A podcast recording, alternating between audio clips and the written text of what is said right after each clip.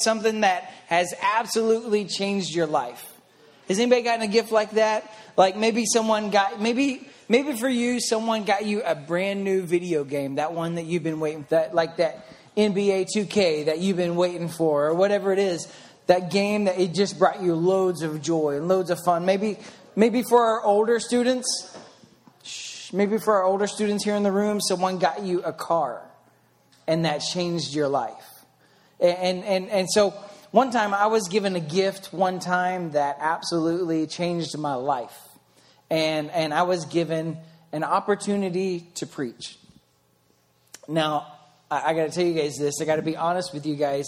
You, you may, I may have just said that and you're like, oh, that's it? Like, for real? But like for me, it was pushing me and challenging me to to grow into the calling that God has on my life. And but I wasn't I didn't feel like I was ready.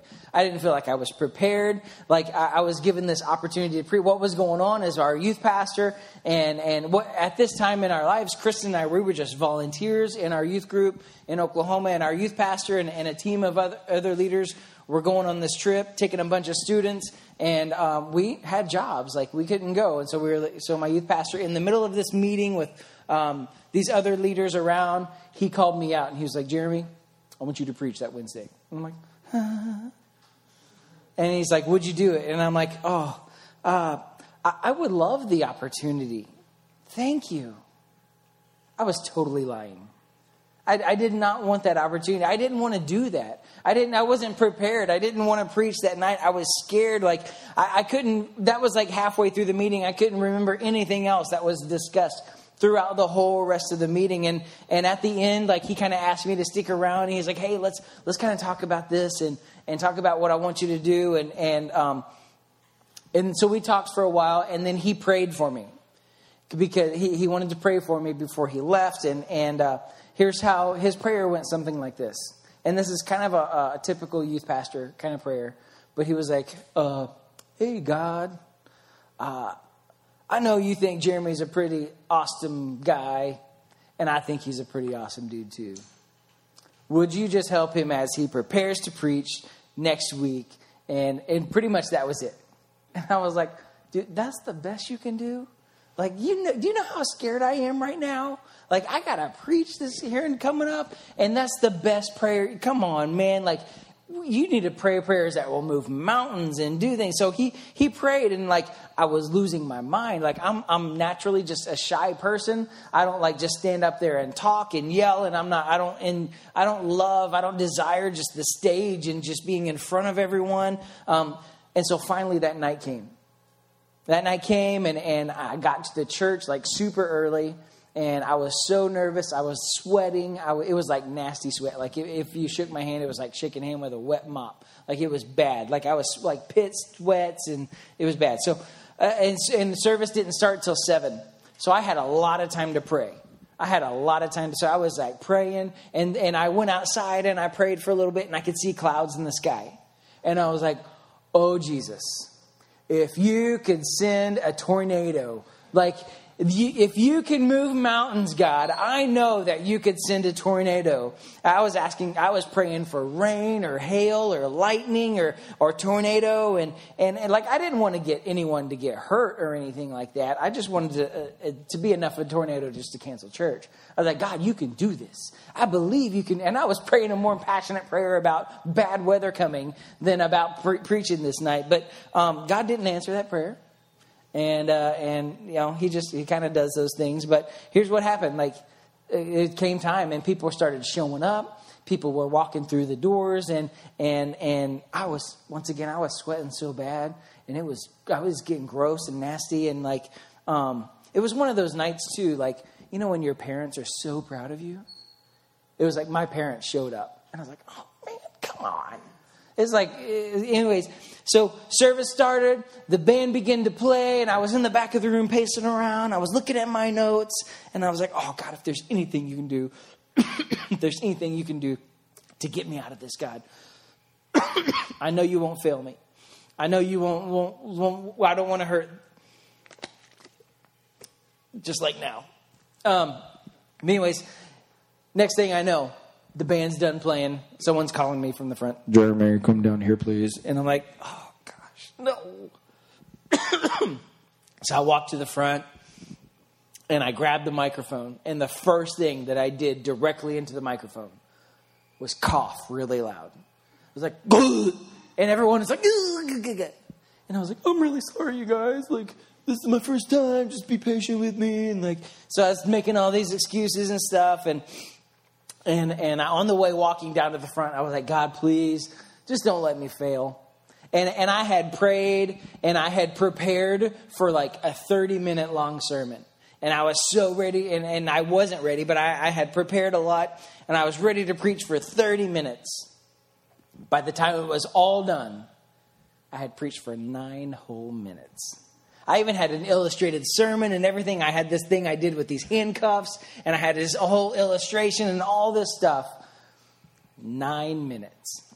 I was like, and then, but then at the end of it all, I kind of gave this response. I gave this altar call for, for people to respond, and I was like, nobody's nobody's going to move. Like this was terrible. And this guy stood up and walked to the front, and right behind him, a handful of other guys came up and walked to the front and and then that was just a, such a, a, revealing time for me because and it was such a I was so reluctant to accept it, but it was a great gift to me at the time to, uh, to for that opportunity to preach. See, looking back now, I realize that the gift that I received changed me. It changed me.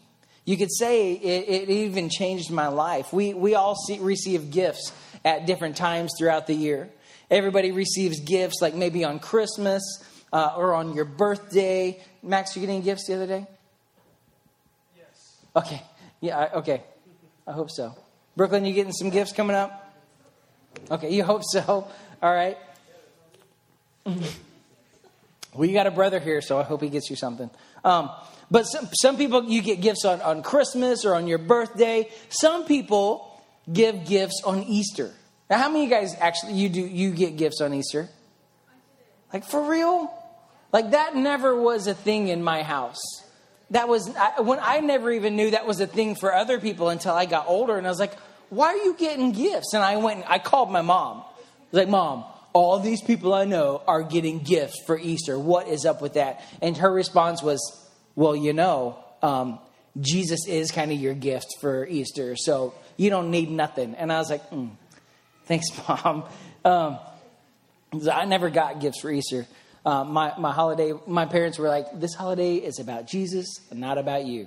And so uh, some people get gifts for special anniversaries or special time of the year, or some people are even so good they get gifts just because. Those like those are the best gifts, right? Because it's so unexpected. Like, have have you ever had to pretend like a, a gift that someone gave you um, that you actually hated? Do you ever have to pretend that, you liked it? You know what I'm talking about? Yeah. Like maybe it was that ugly sweater that their, your aunt hand knitted for you for, for, for Christmas. Or maybe it was a gift card to that store that you don't shop at anymore. Um, I, I, had a cousin, former cousin, I'm sorry, we kicked him out of the family. Um, I had this former cousin uh, who, who one, for one year, before I get there, Chris and I one day we were walking through Walmart, and on the end, like of an aisle, there was this basket, and it had decorations in there. It was around Christmas time, and it had assorted jars of jelly. And I was like, that would be a funny gift for someone for uh, uh, uh, the white elephant or the gift exchange kind of thing. We should that would kind of be like a jelly of the month club. That would be great. And and so we were laughing about that. Christmas rolls around, and my family, we, we exchange names, and you get gifts for this one person. This no longer cousin in my family got my name. I'm, I'm there. And here's the deal like in my family, everyone goes around and takes turns individually opening presents. And so everyone sees what you're getting, and everyone sees your response on your face. So I'm opening up this present, and it's the basket of jellies. The same thing that I was laughing at. And I was like, oh, Thank you. I was like, Oh, bless you. This is the best. I love jellies. And like, it was, I did. I said, Oh, bless your pointy head. It's, and it was, um, I was so angry. Like, this was one gift that I got, and it was a basket of assorted jellies. And, and, but, anyways, some gifts that we get aren't exactly great. Uh, but, uh, and a lot of gifts maybe we even enjoy.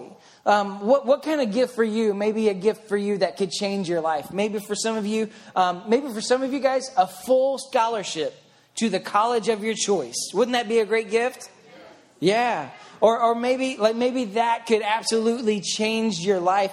Well, how about for some of you guys, a, a, a new car would be something that would absolutely change your life. Um, what about a million dollars? Yeah, for a lot of us, that would be a gift that would change your life. What about what about this? What about this? Guys, what about that girl of your dreams? Or that that ladies, that guy of your dreams. If you got a boyfriend or girlfriend or a wife or a husband, you better say, "I'm sitting right next to him. I see you." Anyways, that would change your life or or what about what about this? What about if, if the gift for you that would change your whole life was happiness for your family, together in unity for your family, or, or maybe a long, long life for your parents or your grandparents? Maybe something, a gift that would totally change your life would be a new life in a new city. See, what kind of gift changes someone's life? So, tonight we're going to continue this series called Heart and Hustle, and we're going to look at some scripture here in a moment. If you brought your Bible, we're in, we're in 2 Corinthians or Second Corinthians, if how normal people say it. Um, but we're in, we're in this Heart and Hustle series. No one caught that at all. Um, but we're going to look at this gift that changed our lives. And, and once we receive that gift, it changes everything about us. So here we are, Second Corinthians um, uh, 8 we're going to start in verse 7. It goes like this Since you excel in so many ways in your faith, your gifted speakers, your knowledge, your enthusiasm, and your love from us, I want you to excel also in this gracious act of giving. I am not commanding you to do this, but I am testing how genuine your love is by comparing it with the eagerness of the other churches you know, the generous graces of our Lord Jesus Christ. Though he was rich, yet for your sakes he became poor, so that by his poverty he could make you rich. So tonight's truth is, and a main point of tonight is that heart and hustle flows out of what God's given you. Your heart and your hustle flows out of what God's given you. So in this verse, Paul, Paul's reading, writing this, and he told the people in Corinthians this. He, he lists some areas that this church in Corinthians that they were doing great. He said, "You've got great faith." He said, you are, You're gifted. He said, You're talented. You, are teaching and you're preaching, and, and they, you, you're full of knowledge and you're very passionate about their faith. And all these things, we want that too. See, having faith helps us trust God even when life is difficult. See, the Bible tells us that faith comes through hearing God's word. And that it's in, and that also says is it's impossible to please God without faith. So this is one more reason that we need to fill our lives with the Bible, with the Word of God, so we can grow in that faith, so we can learn that faith, so we can be challenged and changed by God. And I want to encourage you guys to, to listen to it on your phone, to, to read it. Now, hopefully, you guys have that the Bible app on your phone, or to actually read your actual Bible. Take time to know God's words. Seek because our, our faith helps us have heart, and our faith helps us have hustle. See, being talented and being knowledgeable helps helps us and, and it, it helps us encourage and it helps us strengthen others.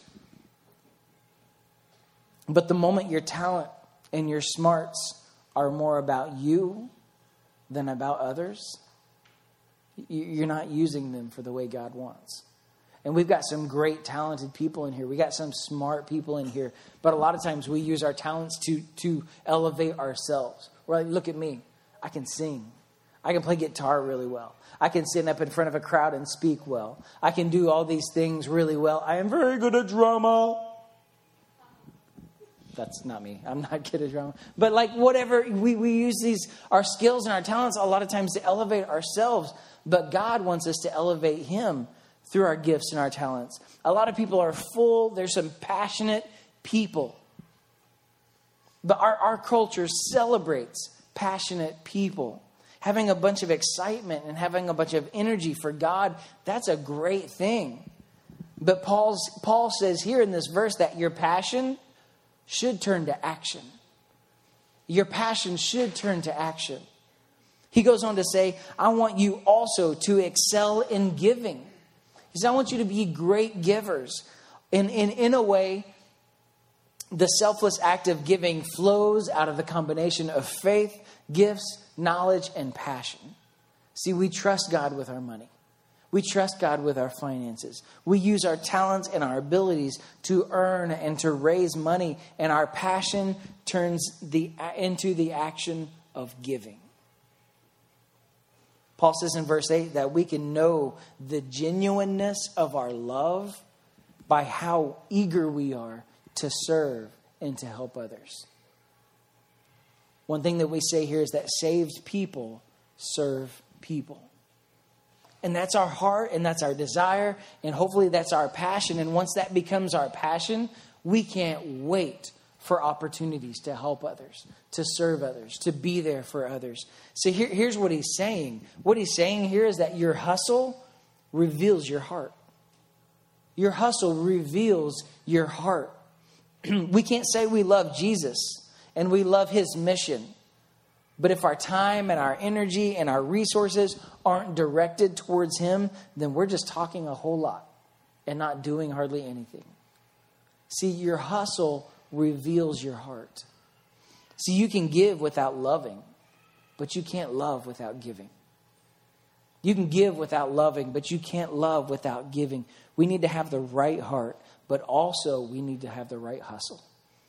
So, how do we get the right heart? The, the, the type of heart that creates a hustle in us.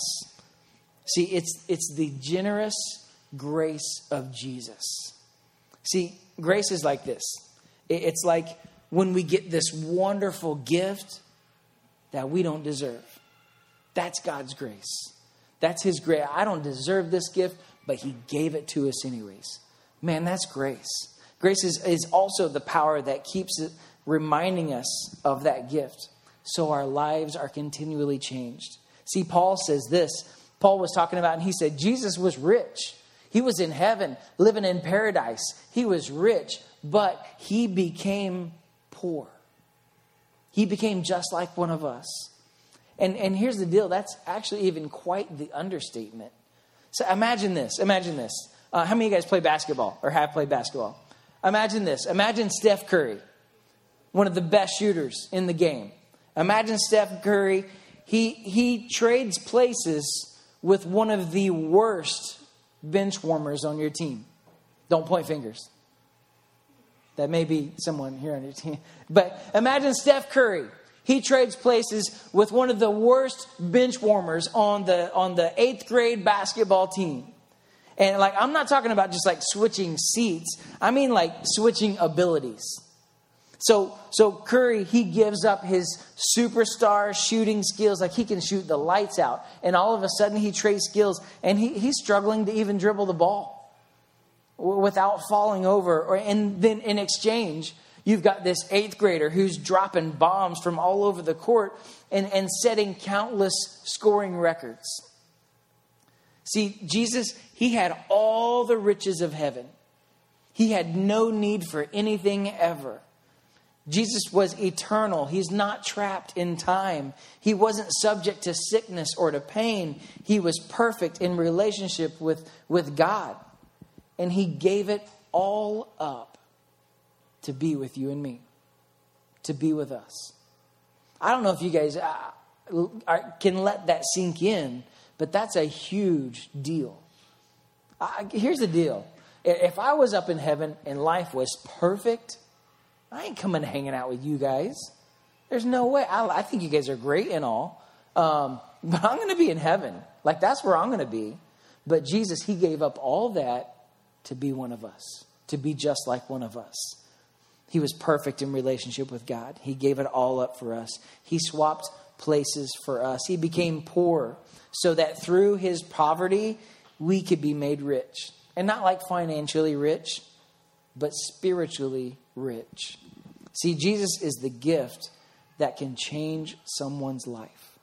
Jesus is the only gift that can absolutely change someone's life. See, the Christian faith teaches us that God sent his son Jesus from heaven to earth to save us.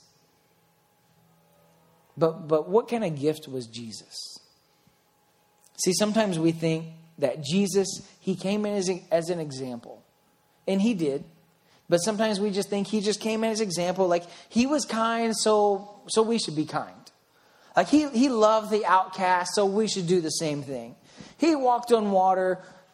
Yeah, you can't do redo. Can't do. How many guys have actually tried to walk on water? Yeah, you know Jesus. Um, but uh, but Jesus, of course, listen, listen, listen. Sorry, Jesus is an example. He, of course, is our example. He is the greatest example ever. But the gospel is that not that God sent us this gift of an example. He said he, the gospel is that God sent Jesus as a substitute. And I want you to catch this. This is really important. I want you to know this tonight. He sent Jesus as a substitute. See, Jesus lived the life that you and I owe God. I want you to hear this. Listen. Jesus lived the life that you and I owe God. God requires perfection. Jesus provided perfection. You and I never could. We are not perfect. There's no way we could do that. Jesus died the death that you and I should have died. I am so thankful for our Lord Jesus, who was a substitute, who took the place for us so we don't have to die with those sins. Guys, there's nothing better than that. There's nothing greater than that.